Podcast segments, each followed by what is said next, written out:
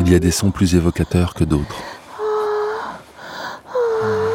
Rien qu'à les entendre, les images se bousculent. Et c'est l'excitation immédiate. Ou bien gros malaise.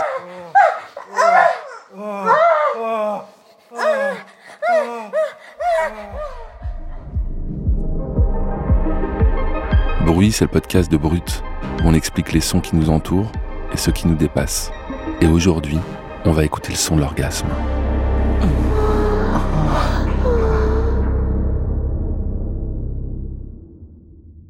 Ou plutôt les sons de l'orgasme. Car il y a autant de façons de jouir que d'individus sur Terre. Il y a celles et ceux qui crient victoire, les timides, les bestiaux.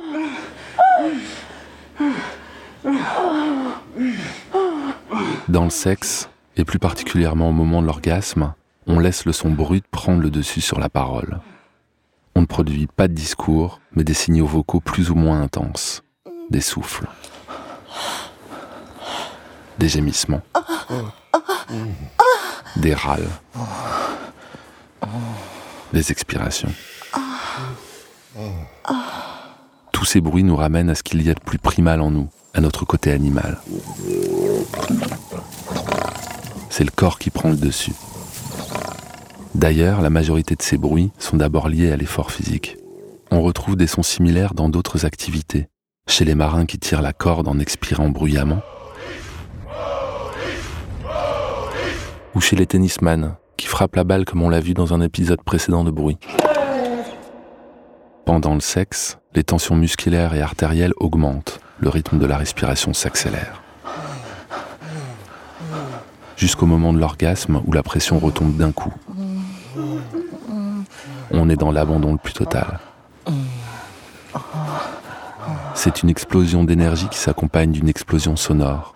On expire sauvagement en décontractant tout d'un coup tous les muscles qui ont été mobilisés pendant le coït.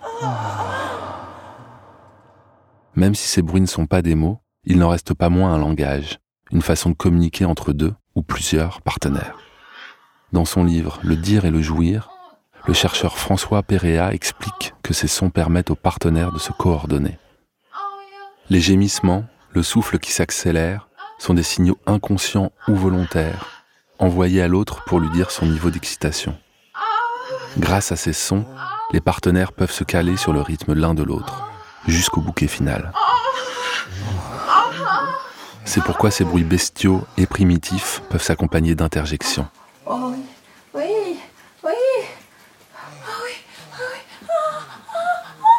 Ou carrément d'incitations explicites. Je vais jouir.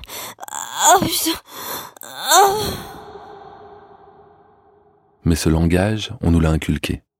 Si l'école ne nous enseigne pas grand-chose sur la façon de nous comporter pendant l'acte sexuel, le cinéma en revanche nous donne quelques clés, comme dans cette scène culte de Harry rencontre Sally, où Meg Ryan simule un orgasme au restaurant. C'est bon, oui. Oui. Et qui est devenu un des poncifs du genre. C'est cette éducation ou ces injonctions qui nous apprennent quels sont émettre au moment de l'orgasme, si l'on peut se permettre de faire du bruit ou s'il faut se faire discret. Cela dépend aussi du milieu social, où certains bruits seront considérés comme vulgaires et d'autres comme respectables. Mais aussi selon que l'on soit un homme, qui doit être dans le contrôle de ses émotions, dans l'effort physique presque sportif pour donner du plaisir à sa partenaire, ou une femme qui doit manifester bruyamment le plaisir qu'elle reçoit.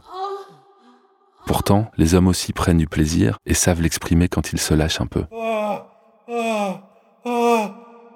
Le bruit de l'orgasme a beau être primal, il est donc possible de le contenir ou de le surjouer, selon l'image que l'on veut renvoyer à son ou sa partenaire. Et il y a évidemment un genre de cinéma qui peut nous influencer dans nos relations sexuelles. C'est bien sûr la pornographie.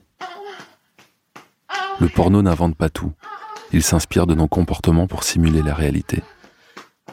Mais il doit aussi l'exagérer. Les bruits, les sons doivent être décuplés pour rendre le plaisir extrêmement perceptible, entièrement audible. D'ailleurs, 73% du temps d'une vidéo porno professionnelle est occupé par des vocalisations, contre seulement 31% pour les vidéos amateurs.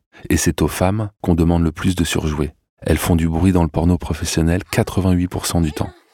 Si une femme hurle devant la caméra, c'est qu'elle est censée prendre son pied. L'effet est immédiat sur le spectateur. On retrouve le bon vieux cliché, le mec qui donne du plaisir en silence et la femme qui en prend bruyamment. Ce son-là est donc très largement une construction sociale, un stéréotype. C'est pour ça que pour François Péréa, le bruit de l'orgasme est au cœur même du questionnement sur la place du naturel et du construit social chez l'être humain. Les deux s'entremêlent parfaitement. C'est un des rares moments où l'humain est en contact avec sa double nature.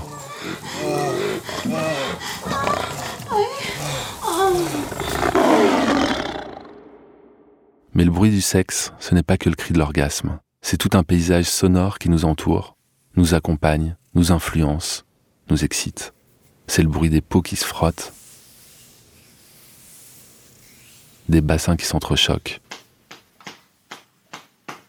des draps qui bruissent, et même du lit qui grince. En amateur de field recording, je ne peux que rejoindre le chercheur sur ce point. On doit être à l'écoute de tout le paysage sonore qui se dessine autour de nous. Au moins une fois de temps en temps, prêtons attention au bruit du monde qui nous entoure d'autant plus que l'oreille est une zone sacrément érogène.